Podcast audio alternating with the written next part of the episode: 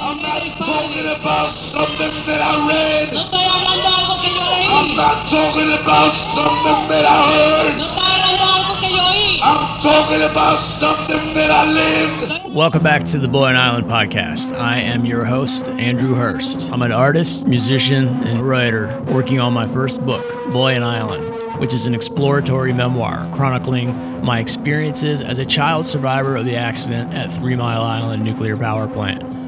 This is episode two, part four, from sorcery to utility, which has been a kaleidoscopic exploration attempting to answer the question how did Three Mile Island Nuclear Power Plant wind up in my backyard? Because you see, this plant loomed on my horizon my entire life, and it's still there, but exists now as an irradiated toxic sarcophagus and will remain lethally toxic for tens of thousands of years. So in the future, I don't want our children's children's children to dig up radioactive waste that we leave them to deal with. I want them to unearth artifacts of inspiration, like the Boy and Island book, in hopes that it permeates their soul with limitless passion and unique bravery as a weapon to stare down elusive agents of cynicism and betrayal in whatever shape, size, or form that emerges in the future. What's interesting about stories is is the public story and the private story. And what you have to learn is if you were in the room when the history happened, you have to learn that you're going to have to live with the public story. It doesn't really have anything to do with what actually happened in the room. Chinese have a term for this. Uh, it's called wild history. Very well said, Richard. I was there when it happened, and Boy and Island is my wild history of the incident at Three Mile Island.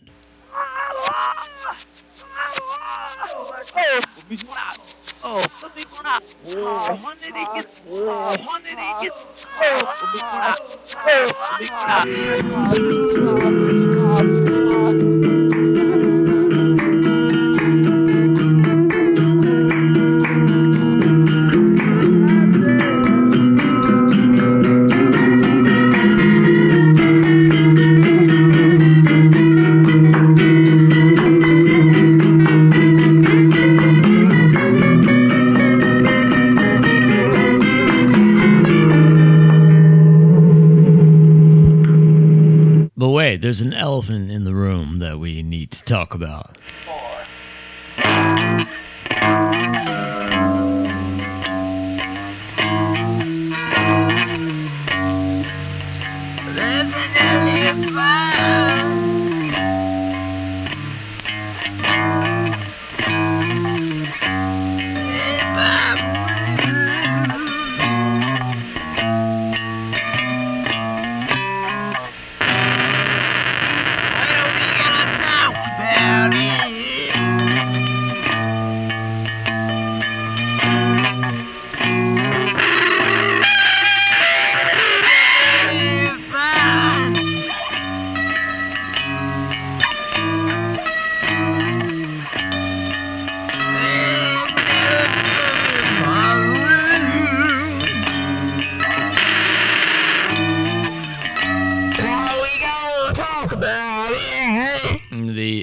Elephant in the room is the arrival of Meltdown, the four part Netflix documentary about Three Mile Island that debuted uh, the first week of just this last May. Middletown, Pennsylvania is on edge tonight. Highways are backed up and telephones are jammed. The accident at Three Mile Island in 1979 was the worst nuclear accident to ever happen on American soil. Plant officials say the accident is not serious. They wanted to keep information from the general public, The company's statements have not answered several important questions. and they wanted to cover stuff up. How much radioactivity has already escaped from the plant?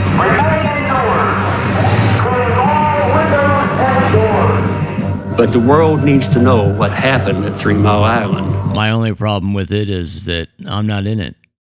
Oh, wait. Yes, I am, but very briefly, um, at around three minutes and 20 seconds in episode one, throwing rocks in what looks to be um, like the Swatara Creek or maybe the Susquehanna River with my sister Lee as little kids. So you can see little Andy Boy in there.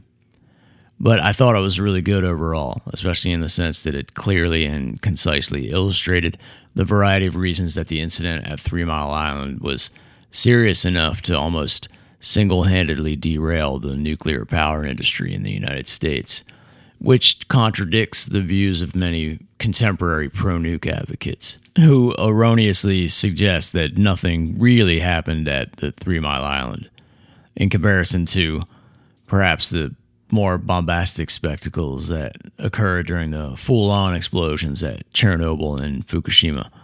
But what happened at Three Mile Island was infinitely more insidious emotionally and psychologically, in that being, though certainly not the first serious incident at a nuclear power plant, it was the first to be covered extensively by the media internationally, thus shedding light on some hard truths about this extraordinary but intensely volatile energy source, though initially utilized with terrifying accuracy as a weapon of war, was in fact plagued with mechanical blunder and human error from the ground up throughout the transition into its civilian industrial usage. And they brought into the vernacular the concept of a core meltdown, the concept that a reactor is potentially unstable.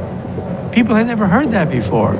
What is undeniable is that, due in large part to the media scrutiny that ensued in the wake of the accident, the nuclear power industry was caught with its pants around its ankles, unwilling and or unable to accept even the most basic responsibilities during and after the event, disregarding the health and well-being of the public and doing a disservice to their own industry. And through their negligence, suspicion, and contempt arose clouding the wonder and promise of atomic power with a veil of paranoia and anxiety over promises not kept and questions left unanswered by flustered bureaucrats who treated the outcry from a rightfully horrified public as an annoyance that was disrupting their illustriously flawed science experiment. Well, the community was very concerned about anything nuclear going on.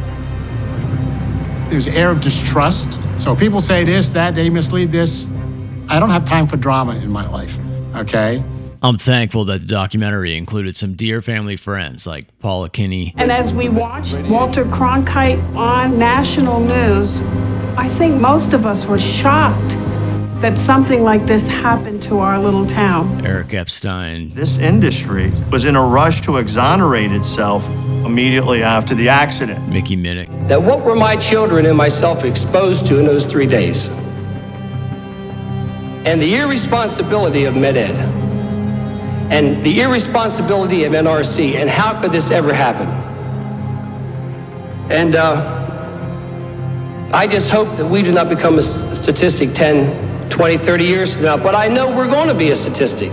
Have you lived through a cancer death? I have. If that one is my son, or my wife, or me, I think it's wrong. Joyce Corradi, the mother of us all. I want you to look into my face, and I want you to remember every decision that you make about nuclear power, there are people like me that you involve, and you must take us into consideration. I really wanted to be able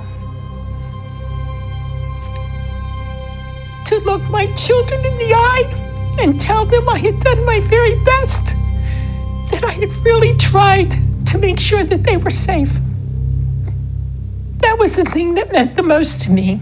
They were all affiliates of my father's grassroots protest group, PAIN, or People Against Nuclear Energy. I joined a group along with my friend Paula called PAIN, People Against Nuclear Energy. Gentlemen, we live in the daily repercussions of this accident.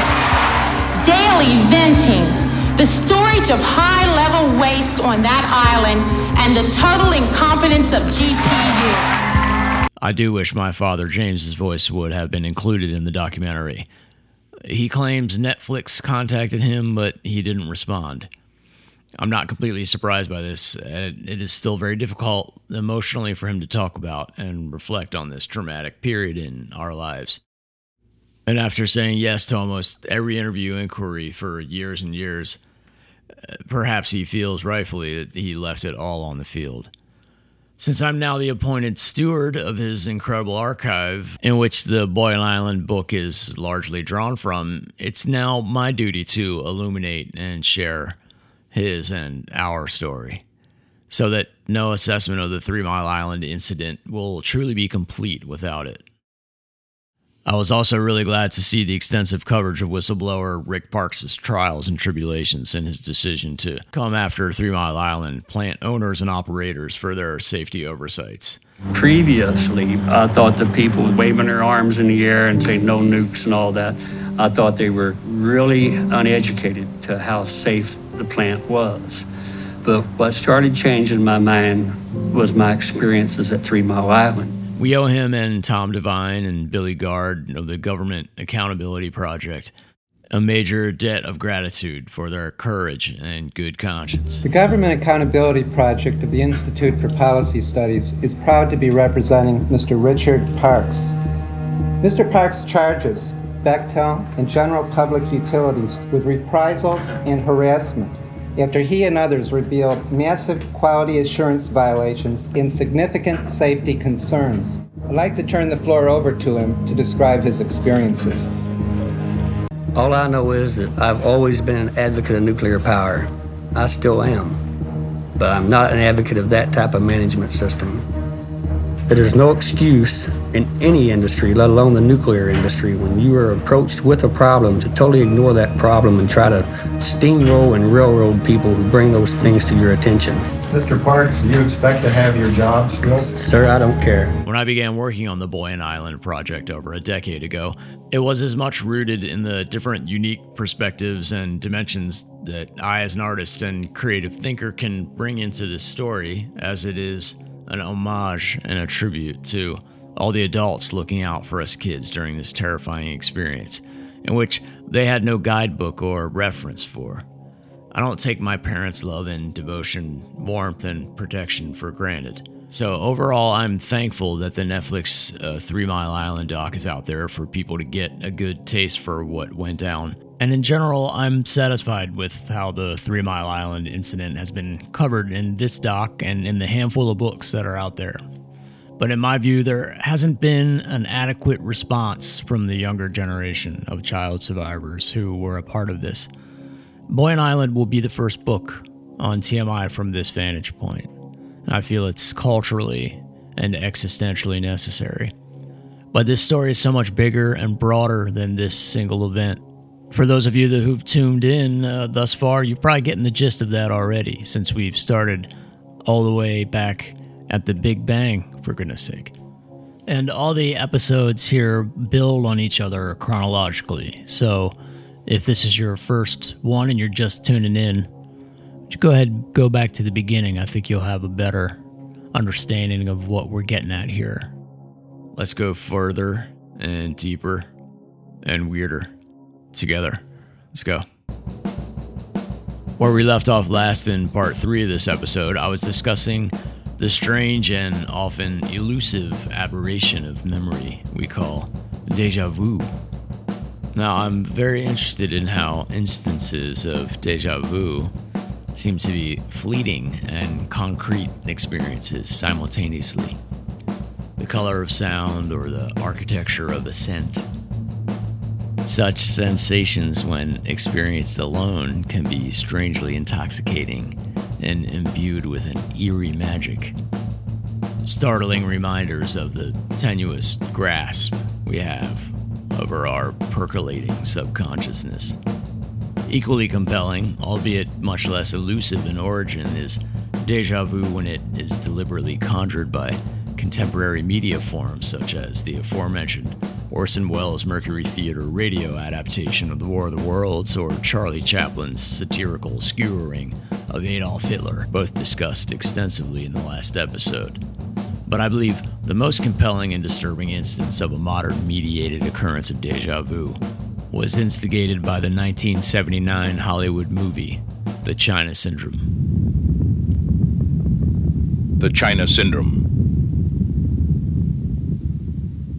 It's about people people who lie, and people faced with the agony of telling the truth. Right. People like Kimberly Wells, a television reporter paid to smile, not to think. Richard Adams, a cameraman who never learned how to play by the rules. Jack Godell, an engineer who knows too much to tell the truth. In anything that man ever does, there's some element of risk, right? Well, that's why we have what we call defense in depth. And cares too much to lie. No accident. It will start with a tremor in a nuclear power plant. Where it will end will depend on three people. I would say you're probably lucky to be alive. Same for the rest of Southern California. Jane Fonda. Let's face it, you didn't get this job because of your investigative abilities. Kimberly, don't fight it. Jack Lemmon. There was a vibration. Michael Douglas. I don't know that accident is the right word. Accident is the right word. The China Syndrome. The harder they try, the more resistance they meet. They've got their own security man. Do you hear what I'm saying? Do you want me to make it any clearer? The closer they get, the more threatening it becomes. The China Syndrome. Today, only a handful of people know what it really means. And they're scared. Everybody keep your station. Everybody keep your station. Soon, you will know. The China Syndrome. Now, the China Syndrome got its name from a slang term describing the hypothetical result from a nuclear reactor that could melt down through its core structure, quote, all the way to China. The film, directed by James Bridges, follows a TV reporter, played by Fonda, and her cameraman sidekick, played by Douglas, as they attempt to expose cover ups and safety protocols at a nuclear power plant. Jack Lemmon plays the well meaning nuclear plant operator whose pride over the technology he presides and his devotion to exacting technical standards are challenged when he uncovers wrongdoing by his supervisors and coworkers. Due to an ongoing culture of negligent operational oversights and mechanical malfunctions, the plant experiences an accident in which a near meltdown occurs. The film debuted on March 16, 1979, just 12 days before the virtually identical real life accident happens at Three Mile Island. I can't think of a more iconic example in which a fictional occurrence presages an actual event so closely correlated in time historically, and so kindred in their chronology. This is perhaps the quintessential occurrence of hyperreality in popular culture, wherein the interwoven links between the fact and the fictional mirror each other so succinctly that their individual smoldering luminescences melds as one, burning inward, their constituent elements, each absorbing the other's myths and realities into ultimately a grotesque and unbearable synchronicity. And when the China Syndrome came out, there was a loud cry from the nuclear industry that this was something that could never happen. And within 12 days, people found out that it could. French cultural theorist Jean Baudrillard, who wrote extensively on the constructs of hyperreality, this inability of consciousness to distinguish reality from a simulation of reality, wrote about the China Syndrome and its remarkable convergence with the Three Mile Island incident in his 1981 book, Simulacra and Simulation, and claims in this instance, quote, the real arranged itself in the image of the film to produce a simulation of catastrophe. And while I find Baudrillard's writings and ideas to be intriguing and provocative, to claim that the real event only produces a replicant of its fiction or a simulation of catastrophe is a cynical distillation of that catastrophe and those who endure it. I would argue that, in fact, as a result of the combined immolation of these proximal events, they transmutate into an aggregate force that, through their union, one of prophecy and one of tragedy, an ultimate higher truth is revealed. Baudrillard also states, quote, it is the simulation that is effective, never the real. Again, this assertion coolly detaches itself through the privilege of distance. But it's those on the receiving end of a tragedy and their suffering that always supersedes whatever theoretical or philosophical musings that are conjured in the aftermath.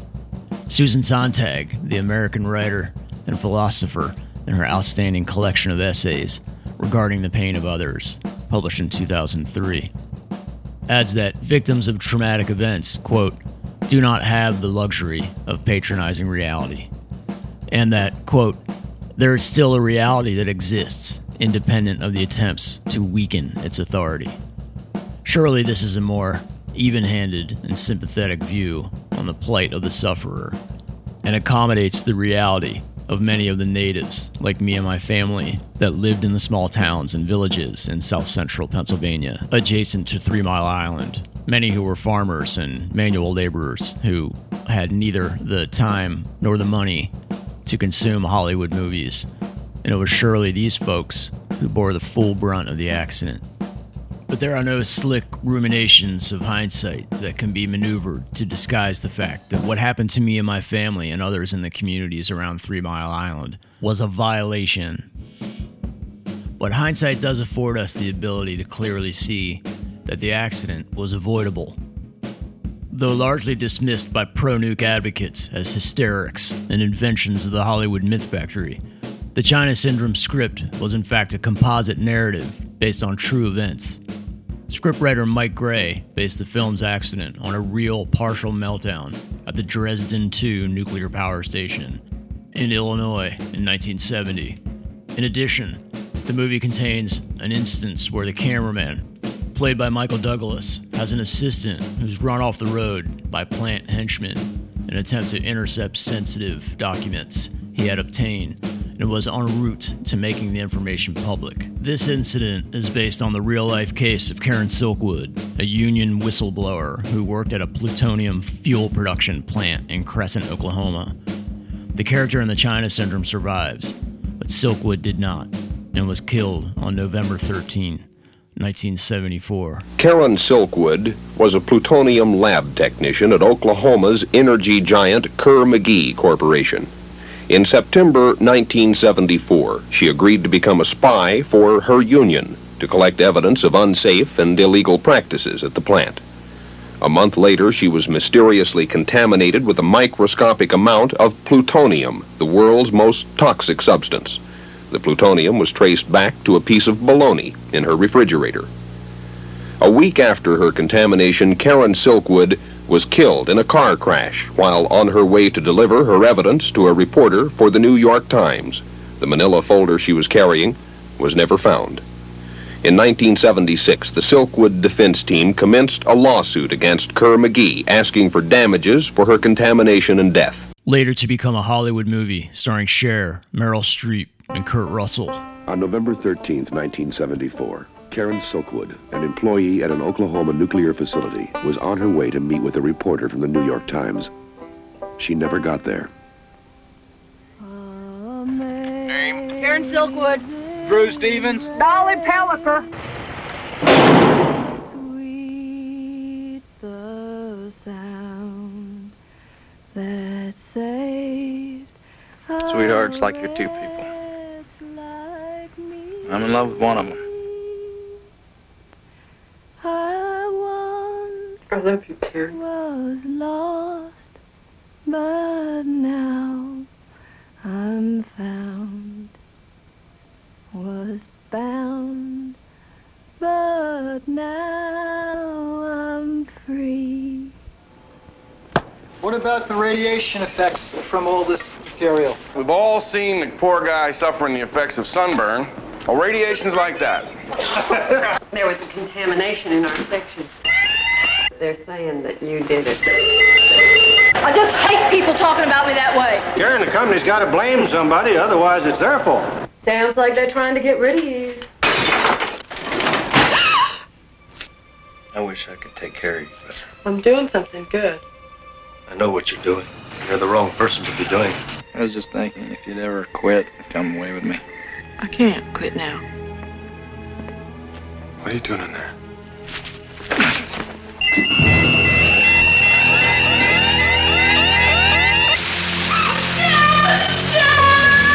I'm so scared. They're trying to kill me. I moved to New York City in 1999 to attend Pratt Institute, where I eventually earned my MFA in 2001. At that time, I was only a few months into the tricky task of figuring out what my life after graduate school would look like. One of my part time jobs was as a printer in a silkscreen factory called Brand X, which at the time was located at Vestry and Hudson Street, right below Canal, about 20 blocks north of the World Trade Center. On the morning of 9 11, I had just showed up for work when one of my coworkers with a face white as a ghost told me to go up to the roof. So I climbed up the stairs and eventually made my way to the top and looked south to see one of the twin towers with a massive gash in its side, smoking and discarding glittering shingles of glass and building materials, which flittered downward, catching the brilliant late summer sun as it drifted in the wind. I looked closer and closer to try to get my head around what I was seeing. Then I began to see dark shapes falling from the upper floors of the burning tower. I started to realize that it was people jumping when I saw some were holding hands and falling together in pairs. After a few minutes of this, I couldn't watch anymore and I went downstairs back to the shop only to be evacuated by a security guard and told to leave the building and head north. As I walked through the frenzied, crowded streets of Manhattan, the second plane hit the other tower. I didn't see that one, but I had to endure it a million times, like everyone else, later on TV, and it was obvious that this was no accident or coincidence. It was a harsh reminder that New York City, a place where so many people like myself came to for opportunities and inspiration, was also a target, resented for its libertine flamboyance and self satisfied smugness. My sister Lee was also living in New York City at that time, and coincidentally, my mom was also in town on September 11th. And Lee and her were in the financial district close to the World Trade Center for a doctor's appointment. So, as I made my way north, I headed to my sister's apartment on Bleecker Street in Greenwich Village to see if they were okay. But that walk from Tribeca to the village, though not much more than about 10 blocks, seemed to take a lifetime. It was complete pandemonium in the streets and the likes that I've never seen. Cab drivers abandoning their cars, bums banging their heads on the sidewalk till they bled, weeping, and zombified tourists in disbelief that they were getting way more than their money's worth from their walk on the wild side. Once we were all together back in Lee's apartment, all the phone lines were down, so we finally got a hold of my dad via email as he was at home back here in Pennsylvania. And after the, the relief that we were all safe, thus begun the interminable slog of being glued to our TV set for the next week, while the smoking ruins of the World Trade Center spewed a toxic, burning metallic smell that stuck in your nose, the residue of fear and death and memories of Three Mile Island began to wash over me. For the second time in my life, here I was witnessing firsthand in real time a tragedy of global significance, both events occurring on islands and both involving towers with smoke emanating from their insides. But unlike Three Island, whose territory is forbidden to the public, its secret inner workings concealed, Manhattan Island is conversely the world's playground, a monument to the open 24 hour pay to play Western dream and a crucible of American fantasies. The phallic protrusions of the Twin Towers jutting ever higher towards the heavens was the perfect symbol of the libido and primacy of Western capitalism, and thus a perfect target for those who felt either strong armed or short-handed in the coldness of their shadow. Good evening. Today, our fellow citizens, our way of life, our very freedom came under attack in a series of deliberate and deadly terrorist acts.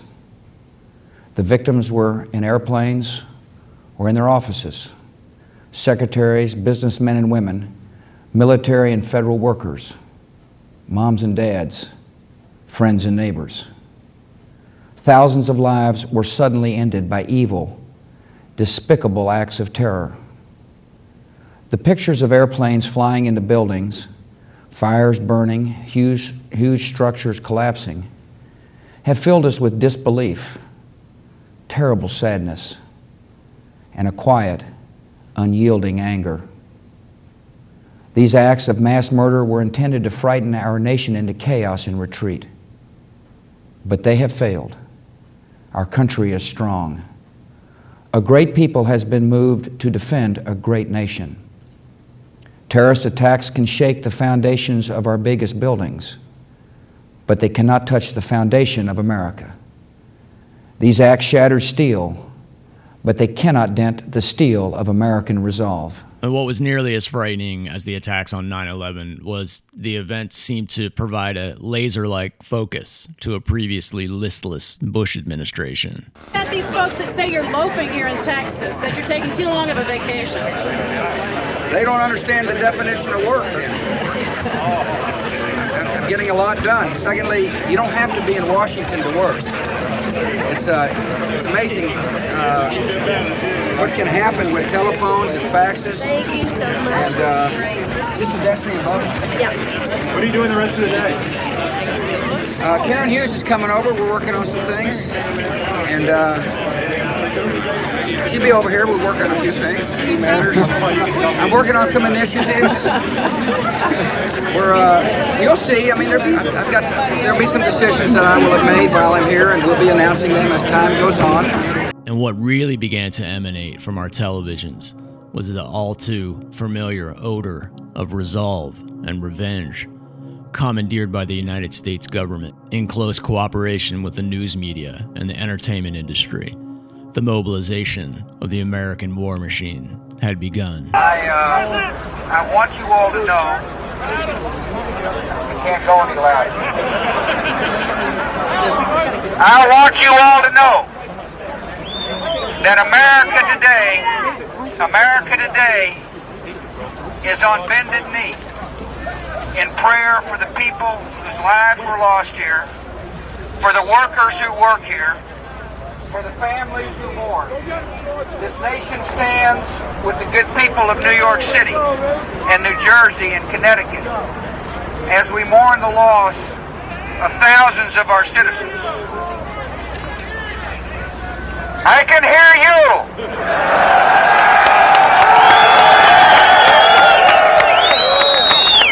I can hear you. The rest of the world hears you. And the people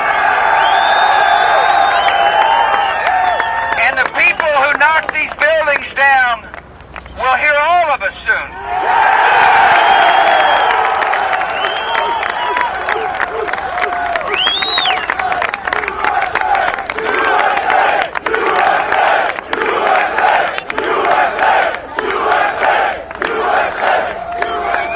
A few days after the attack, at around 11 p.m. at night, I left my apartment near downtown Brooklyn to grab a few things from the corner deli. As I reached the end of my block at State and Bond Street, I saw something out of the corner of my eye and heard a whizzing noise whirl above my head. Then glass shattered on the ground nearby. Startled, I turned around to see where this glass was hurled from. Then, in the distance, out of the nameless dark, I hear, Go! And this was the precise moment for me that the post 9 11 period began. A period in which the convoluted politics of revenge that would soothe and reassure a grieving United States, but also transform this grief into a voracious, seemingly unified front of all that is good against all that is evil. And what was evil was reduced to the images the faces of the 9 11 hijackers and the countries they came from, and anyone from those regions, or anyone resembling them. Even a born and bred Italian American man like me was similar enough to raise suspicion within this climate of fear and aggression. Revenge, American style, has no gray area. And as always, the surefire way to summon patriotism is through the skillful arrangement of icons. And thus, the images of the burning World Trade Towers were circulated next to photos of the burning ships in Pearl Harbor, as was Thomas Franklin's photo of three New York City firefighters raising the American flag amidst the smoking ruins of 9 11, printed incessantly adjacent to Joe Rosenthal's famous photograph of six Marines raising the flag over Iwo Jima during World War II. The inter-iconicity of these images, through their continuous dissemination in the media, guaranteed not only a vengeful counterattack by the United States, but one that had big shoes to fill if it were to achieve the bombast and spectacle that was expected not only by our military lying in wait, but the corporations who would profit from the effort, and a news media ever hungry for ratings boosting drama and telegenic optics. In 2003, a new word entered the English language militainment. We now consume war in much the same way as we consume any other mode of entertainment.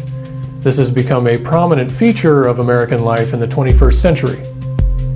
The blending of war and pop culture is not necessarily a new phenomenon. What is new is the massive collaboration between the Pentagon and the entertainment industries. I'm watching, uh, it looked like uh, Roman candles uh, going up into the night sky as I stand on the, the desert sands. Uh, last night, a tremendous light show here, just a tremendous light show. What some in the military call the big show, which is to say, an overwhelming, uh, awesome aerial campaign. This was not the opening act of this war that any of us had been prepared for, that you had been listening to and about for many, many weeks. That perhaps this is the quote unquote shock and awe phase, the beginning of it in any event that we had all been waiting for. I still very much believe from people I've talked to that we will all be shocked and awed at some point. Hmm. people I talked to today said, look, what you're seeing now is just setting things up. When the massive assault starts, you will know it, there will be no doubt. Like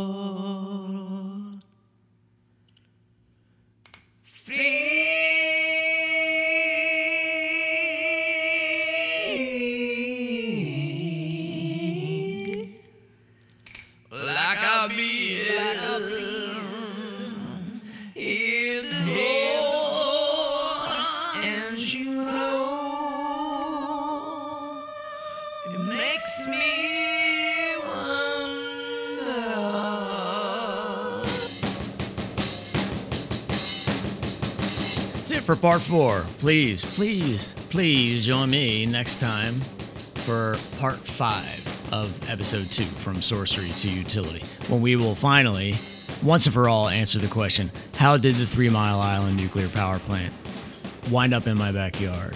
And cover the events that ended World War II, but unleashed the technology that could end the world and this podcast with the push of a button.